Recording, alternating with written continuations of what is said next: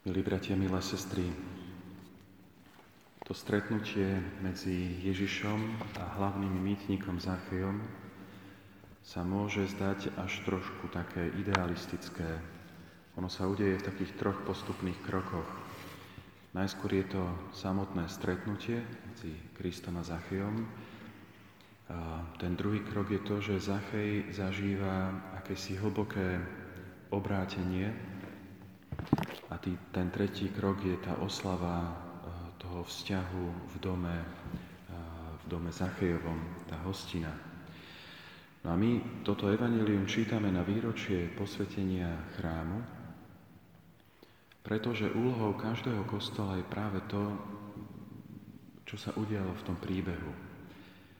Vytvoriť priestor človeku na stretnutie s Bohom, ktoré má viesť ku hlbšiemu uvedomeniu si kým sme my, kým je pre nás Boh, k tomu uvedomeniu si, ktoré by malo byť spojené s obrátením a pochopiteľne tým vrcholom toho stretnutia by mala byť oslava toho priateľstva, ktorá v chrámoch sa koná tým najvznešenejším spôsobom, eucharistickou obetou, s prítomnením tej Kristovej obety na kríži eh, za každého jedného z nás. A napriek tomu realita stretnutia medzi Bohom a človekom v kostole, ktorý vstupuje do chrámu, nemusí byť vždy takáto idealistická. Ja tento týždeň som dosť sledoval ten útok vo štvrtok, kedy v Nís eh, jeden islamista vnikol do kostola Pani Márie a popravil v ňom troch ľudí, kostolníka a dve ženy. Keď som trochu sledoval vo francúzských uh, médiách, ako bola táto, táto udalosť sprostredkovaná, komentovaná, tak viackrát zaznelo v tých médiách si pohnutie nad tým, že uh, takýto útok sa odohral vo vnútri miesta kultu, ktoré by malo byť miestom pokoja. Na tieto udalosti trochu oživili to, čo sa udialo vo Francúzsku 4 roky dozadu, kedy v Normandii v dedinke eh, Saint-Étienne de Rouvray eh, zase iní dvaja zradikalizovaní mladíci vošli do, vošli do kostola a popravili 86-ročného kniaza a 87-ročného farníka, eh, ktorý akurát slávil narodeniny v ten deň, tak ťažko zranili. Tam v tom kostole bolo ešte nejakých ďalších 5 ľudí. No a dva roky dozadu ja som mal možnosť ten kostol navštíviť keď sme išli okolo Sanetien do Rouvre, tak sme sa tam zastavili e, s priateľmi a urobili sme si takú trochu púť e, na to miesto a chceli sme sa pomodliť hneď vedľa oltára na tom mieste, kde Jacques Amel, ten, ten staručký kniaz, bol, bol popravený. A v tom kostole sa nás ujala taká staršia pani, z ktorej nakoniec zišlo, že ona vlastne bola manželka toho, toho ťažko zraneného ktorá sa sama e, bola na tom mieste v čase toho, toho útoku. A on nám trochu porozprávala, ako, ako sa ten celý deň vyvíjal. A to, čo ma azda najviac zarazilo, to, čo ma tak najviac prekvapilo, bol ten kontrast medzi tou jednoduchosťou až všednosťou toho, ako prišli do toho kostola a slávili tú svetú omšu vtedy e, do obeda a tým, tým radikálnym zvrtnutím sa tej celej situácie počas toho útoku.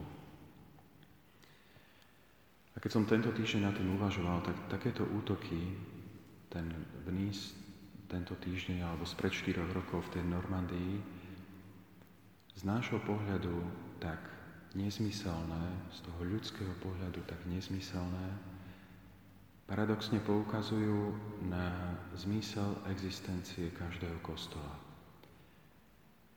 Že vo svojej najlepšej podstate kostol je posvetným miestom, kde predstupujeme pred nášho Boha, kde dochádza ku stretnutiu medzi Bohom a nami. Možno nie v takej ultimatívnej podobe, ako pre oni obete, ale nie menej reálne. Kostol, chrám je tým posvetným miestom, kde aj my môžeme zažiť to, čo zažil Zachej v tom evaneliovom príbehu. Na jednej strane to stretnutie, potom to hlbšie porozumenie, kým je vlastne ten, koho nazývame Bohom, kým som ja. A nakoniec sa môže udiať to slávenie toho najintimnejšieho prepojenia sa medzi nami a Kristom. A pochopiteľne, že každé takéto naše stretnutie, a to je jeden z dôvodov, prečo do chrámov chodíme, každé takéto stretnutie s Kristom v kostole či mimo Neho, je pre nás prípravou na to rozhodujúce stretnutie s Bohom, kde budeme od Boha počuť e, veľmi podobné slova, aké Kristus adresoval dnes Zachejovi. A tie slova budú tieto. Poď do môjho domu, lebo chcem, aby si zostal v mojom dome nie iba dnes, ale na veky. A potom nám Boh ponúkne to, čo nasíti všetky naše životné túžby. Dá nám samého seba.